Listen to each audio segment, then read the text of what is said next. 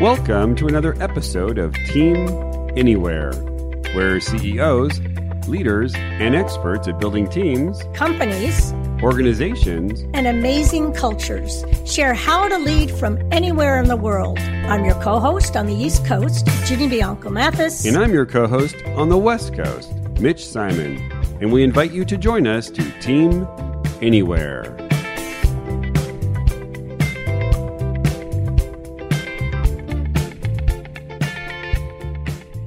Today, we interview an accomplished entrepreneur, leader, and C E O of Aquila Capital Partners, Mark Watson. Mark shares that the key to success in a distributed work environment is to appreciate that when your employees are remote, it's important that they have clarity of the vision and clarity for the progress towards that vision. K P Is must be front and center. Since we're not physically together, our conversations must be tight. They must be outcome-based. Yes, we definitely must make time to build trust and team. However, to have results-based conversations, let's not focus on what we're doing. Let's spend the bulk of our time on how to get close to the outcome. Hello, everyone, and welcome to another episode of Team Anywhere. I'm your co-host, Mitch Simon, on the West Coast, and I've got my amazing co-host, Doctor Ginny Bianco-Mathis, on the East Coast. Yay, and in the, hi, in the middle, yes, in the middle of the country. What? In the middle of the country? We have on the podcast business leader and C E O of Aquila Capital Partners, Mark Watson. So, Mark, how are you today? I'm doing great. You know, what a difference a year makes. A year ago, we were trying to figure out what the new normal would be, and and now we're now we're trying to figure out what the new normal is again a year later. Yeah, it is. It's uh, it's amazing. And guess what? Last year and this year, nobody knows. So um, there's no difference at all. Tell us a little bit about Aquila Capital Partners, why you founded it, and what you've learned um, in being a successful leader. Well, I, I founded Aquila more than twenty years ago when I'd been an entrepreneur and an investor, but but I'd also been an operator, having been part of a management team to take a company public uh, in the early nineties, which we then sold uh, in the late nineties. And I was thinking about, you know, what I wanted to do next. And I thought it would be both rewarding and exciting to, to do something a little different, but still entrepreneurial. And so I thought about helping entrepreneurs build their businesses. And what I thought was missing from a venture business model was bringing both financial and intellectual capital to the table. And and so I was thinking about it from the viewpoint of entrepreneurs helping other entrepreneurs um, build their businesses. And it's been kind of fun. I've I've had a chance to do a lot of that over the last twenty years. Certainly the last year and a half, I've I've really been doing a bit of that. And one of my portfolio companies, I think he summed it up really well. He said, you know, Mark, we're really good at taking ideas and turning them into a business, sort of. And he goes, I'll say that's like going from zero to one. But but you know how to go from one to ten, and the and the your colleagues at Aquila know how to help us get from one to ten a lot faster than if we were just trying to do it on our own. And and of course we provide investment money as well. But I think, I think, you know, that combination I found to be very helpful with early stage companies. So yeah, I'll just, yes. So, so let me ask the, uh, the obvious question. Um, well, the obvious question is, how do you go from one to ten? Um, you know, and that, I'm sure we'll do that in thirty minutes. Um, but I'm wondering, you know, how, how do you, in, in this new um, world of, you know, vir- you know, virtual and in hybrid, how do you go from one to ten when uh, it looks like many of your employees are either not there or coming back, or half are coming back, or we don't know? Well, you know, the toolbox is still pretty similar, right? In terms of, um, in terms of how you build your business, you've got to have a really good product or service. You have to have clients that that value that and want to pay you for it, and you've got to figure out a distribution platform that allows you to to effectively and efficiently deliver that product. And a lot of the you know a lot of the tools that we're using today in in the the remote slash decentralized world that we're working in, they've they've been available for for years. It's just the it's just the the adoption of them.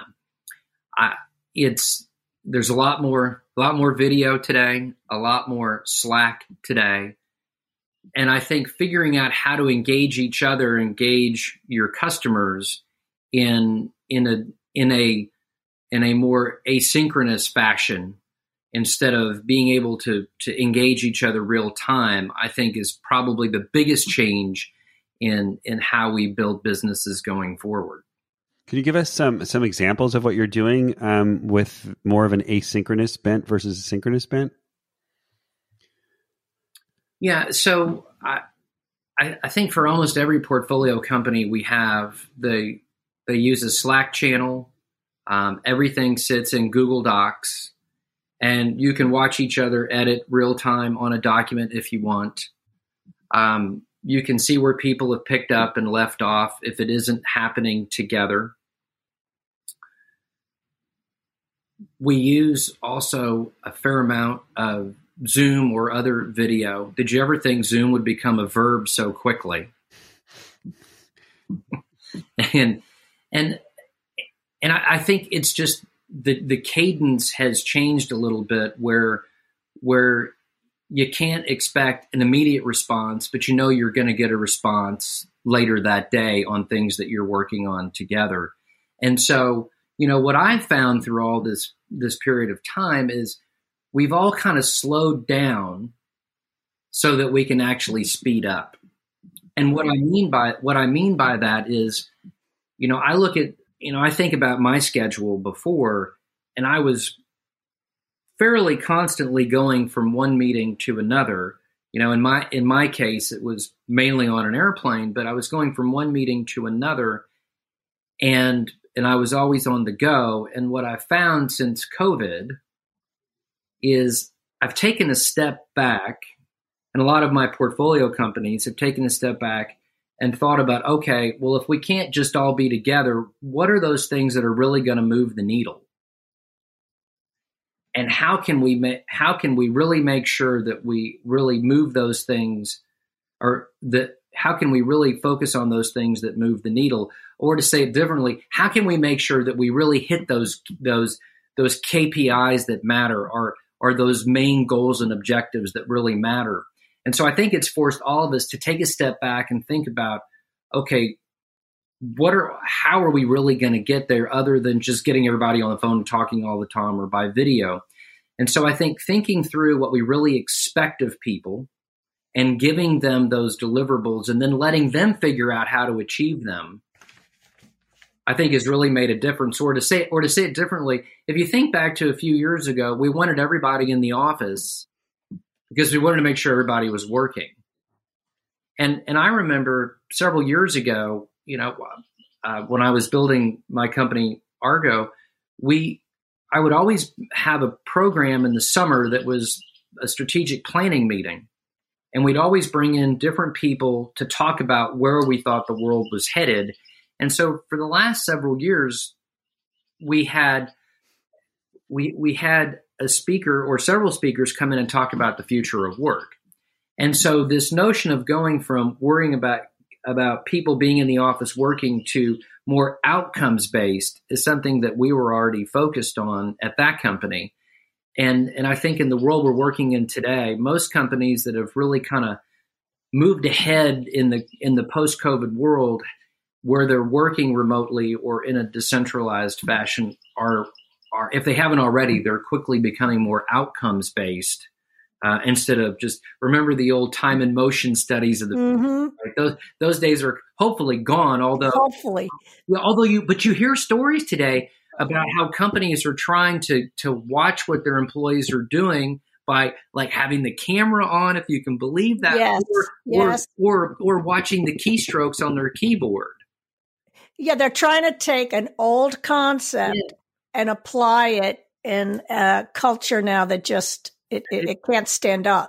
No, at the end of the day, it'll never work. I mean, but Mark, I have a, a, a more in-depth question for you. So how do you take that idea, that concept that we're, we're concentrating on outcomes? And I have been very clear, or together we have been clear on what the K P Is are. How does that look differently than the way I managed before? With now you're remote or hybrid. How does that look? What, as a leader, what am I doing differently?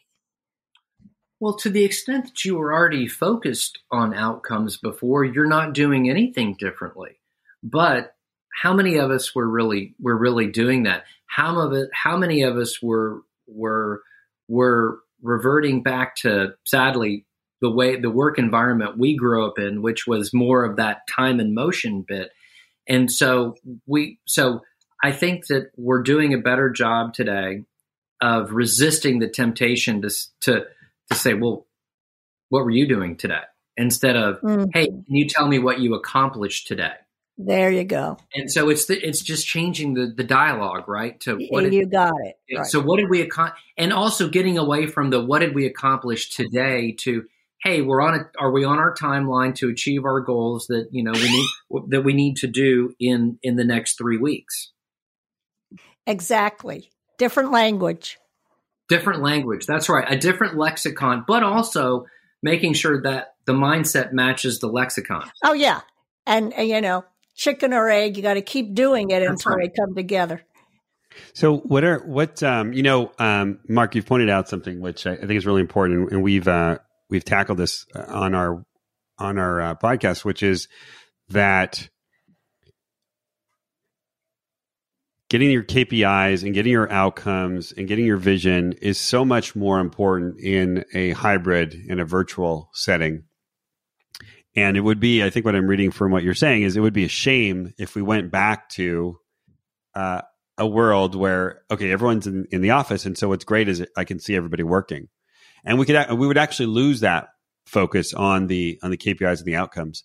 Just wondering what are, what are some of your portfolio companies doing to keep those K P Is and objectives front and center? Well, some of it goes back to the tools I, I was talking about a minute ago, but I, I think it, it, I think the cadence of the quick stand-up check-in meeting uh, and having everybody c- quickly run through and just say what they're working on, not not. Not so they can say, yeah, I got my homework done, but rather so their colleagues know, because we're working in such interdependent teams today. It, it's a faster way of letting everybody keep up with what's going on with their colleagues so they know where they fit into that. And of course, we see that in various Slack channels for each project as well. Uh, but I think keeping keeping those discussions crisp and short and to the point um, really make a difference. I've, I've I've certainly jumped into a few stand-up meetings of my portfolio companies, and man, the pace is fast. Mm-hmm. And some people are on the video, some people are on the phone, some people are standing in the room, and it doesn't really matter where you are, because it, you know, the thing starts and it ends in fifteen or twenty minutes max. And, and, and again, companies were doing this before, but you know, remember the days of, you'd come into the room and you'd sit and talk, and then you'd kind of get going. And, and, and, you know, remember when meetings used to get scheduled for an hour because you thought meetings were supposed to last an hour? Well, right.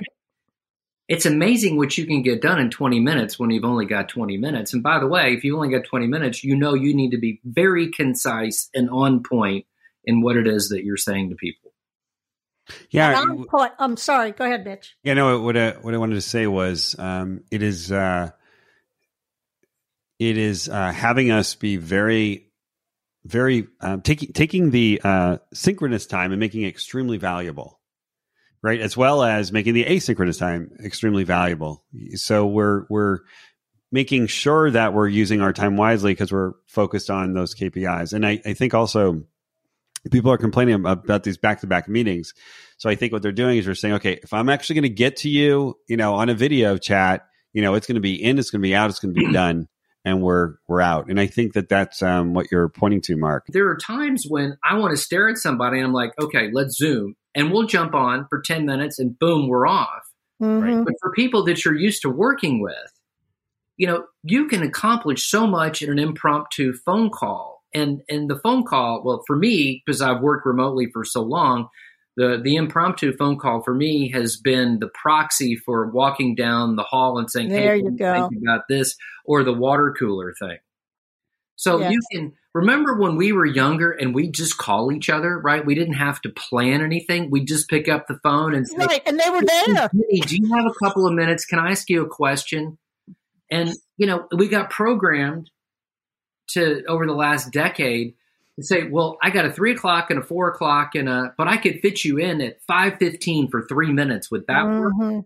And I'm like, no, just talk to me now. I just have one question. And so hopefully we'll get back we'll get back to that again. Yeah. Mark, I love what you're talking about uh, because we really haven't had anyone emphasize in such an elegant way the piece about the concentration on the K P Is and how it changes the language and how it still is, um, how it needs to morph to run the business well. And perhaps, this is just a question, the Zoom may evolve to uh, being used for when you do want more of the social interaction. I'm, I'm just throwing it out there uh, as we have, as we keep using these different vehicles, uh, because sometimes you do want to actually stare at the person, laugh, um, it, not have it be twenty minutes, and yet it's planned to be open and casual. Yeah, absolutely. I, I just meant you shouldn't plan for every meeting to last an hour and have right. every meeting be by Zoom. Right. But there's absolutely a time, a time and place for that, and it's it's what you just said, right? It's mm-hmm.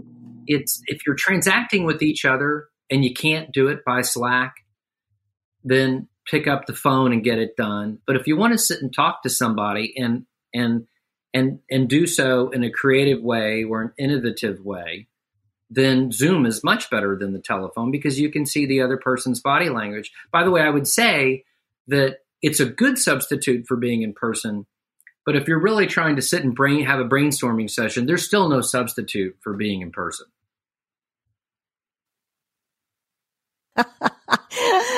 Well, Mitch and I have been exposed to a few of the online platforms that do encourage group brainstorming. They do, however, uh, require an incredible amount of expertise. Oh, oh, sorry. I didn't mean to say you shouldn't brainstorm by video. I think that's mainly how we do things today. I was just saying, let's not forget being together is still kind of nice. Yes. It is kind of nice, right? Yeah, sorry. Yeah. I wasn't trying to suggest that that should be the priority still. I think we've all yeah. proven that actually we can accomplish far more um, by by video than we appreciate it. But again, it's because it's now pervasive and it's now so much easier to use than it was pre-COVID. Let's not forget that.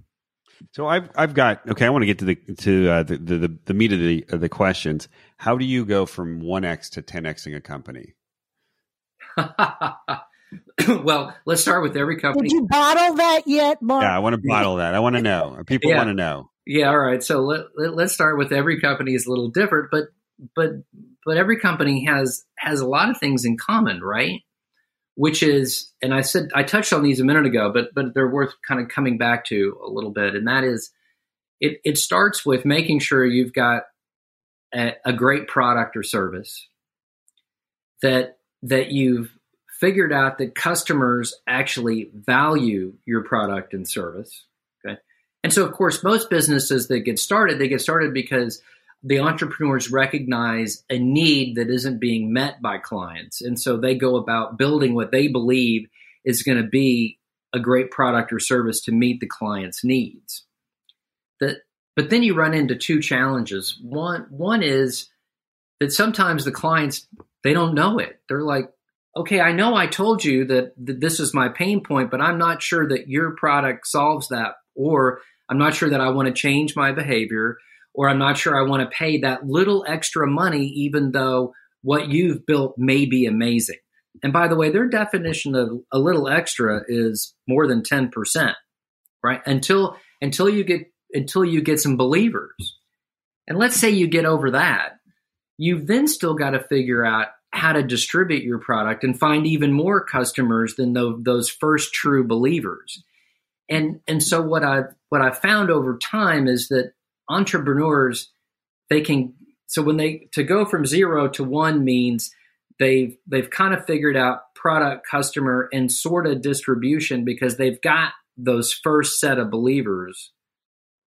But then they've got to figure out how to get that next set of customers. And so then sometimes that means augmenting the product. Sometimes that means finding a different set of customers and or completely re- revamping their distribution platform.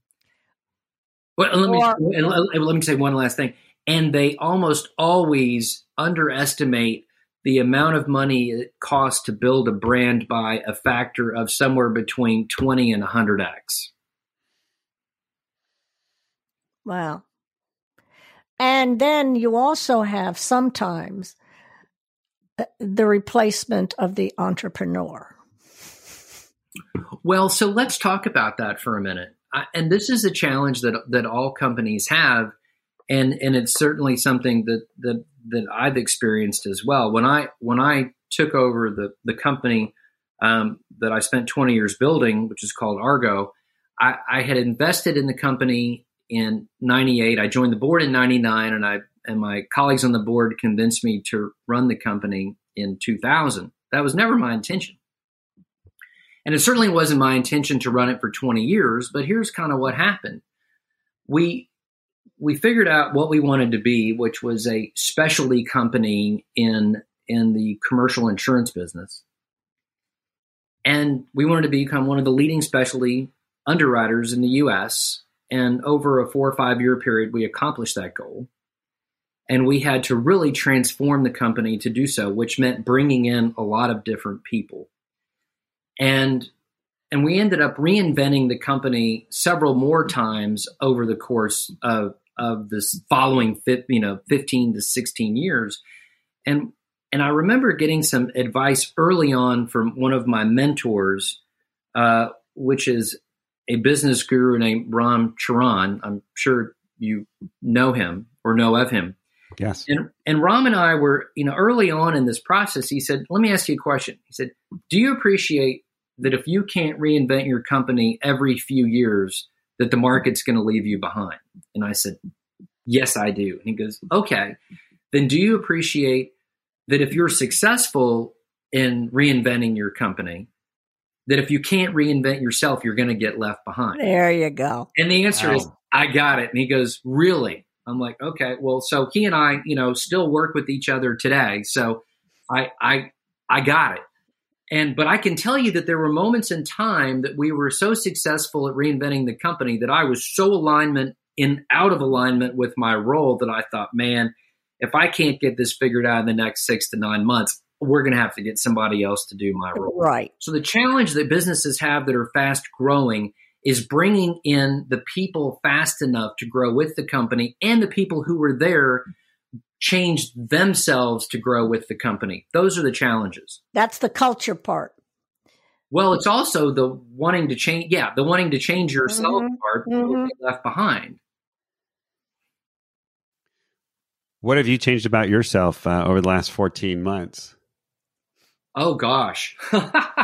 Well, I've gone, I've gone from, I went from investor to operator back to investor. So that's been a fairly significant change.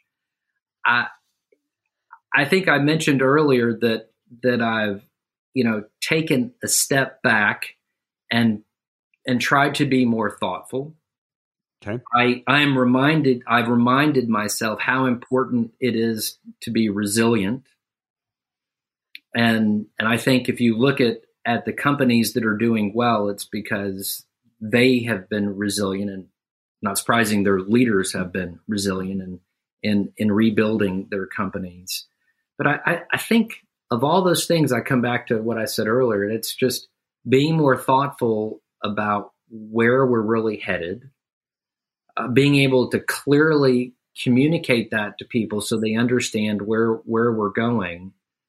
Um, or where the portfolio companies are going, and and just be really thoughtful about getting to the end game and letting other people get there, not trying mm-hmm. to do it all, not trying to do it all yourself. Now, as an investor, you know, when I was running my company, and once it got over a billion dollars, it was really hard for me to direct behavior. I, I could only really influence behavior then. And of course, as an investor today, I'm influencing behavior more than more than I'm I'm directing behavior. So uh, a fair amount of change, but being being resilient and thoughtful, I think, is has been pretty helpful the last year. Great. What um what advice uh, would you give to business leaders? Um, let's say for the next the next part of this year. It's almost like six, seven months left of this year. As um, as we were talking to, um, on the phone before, as people go back, don't go back, kind of go back, um, kind of reinvent their companies, um, you know, accept the, these new changes. What advice would you have for them? Well, you know, I, I kind of I kind of mused about that. You know, when we first started talking about, we finally got used to a new normal, only to now realize we're going to have to have a new normal. And, and, and what I was thinking when I said that was, we have all these new tools. Well, sorry, the tools that were available to us, we've now refined. They work better today, and we've figured out a better way to use them. And, and I think that the challenge for everyone going forward is to take the best of what we've learned today. So outcome-based projects instead of thinking about how people spend time. There's an example. Getting comfortable communicating in an asynchronous fashion instead of always having um, to be together. Uh, slowing down and being more purposeful. And and then the last one, which we haven't really talked about too much, I alluded to it a minute ago, and that's making sure that that leaders spend enough time clearly articulating where the company's going, why it's going. So you can call that mission and vision or why, right? But but making sure people understand what the end game is, what their role is in getting there, and what the world's going to look like if they achieve the end game. And so focus more on the leadership than management. I think in the world we live in today, it it's more important to lead than to manage. If you're going to, sorry, it's essential that you're more focused on leadership than management. But by the way, that means you have to have a team that that that buys into the mission and the vision and the culture that you've created at the top that allows that to happen. Great, yeah, I um, I love this. Um... this segment, because we've gotten really clear that perhaps what this this pandemic has really, how it served us is to have us just get clear wh- where we're going, are we getting there, why are we doing it. Well, Mark, um, thank you so much. Where could our listeners find you? Best place to find me is on LinkedIn. So if you just go, you know, in the search function and type Mark Watson and then Aquila, Uh, my venture firm, you should be able to get me pretty easily. Great. And Aquila is A Q U I L A. And I looked it up ahead of time. It's Latin for eagle, for those who don't know what an Aquila is. Yeah. Well, great. Well, Mark, this has been uh, a great, great uh, opportunity to yeah, um, really hear, interesting. hear how to really think about the future of business. I want to thank you. I know you're on your way to uh, Austin, I think. And I want to thank you, Jenny Bianca Mathis, for um, this podcast. And so to all, all of our listeners, if you've loved this episode, please share this with your friends and colleagues, and we'll see you next time on our next episode of Team Anywhere.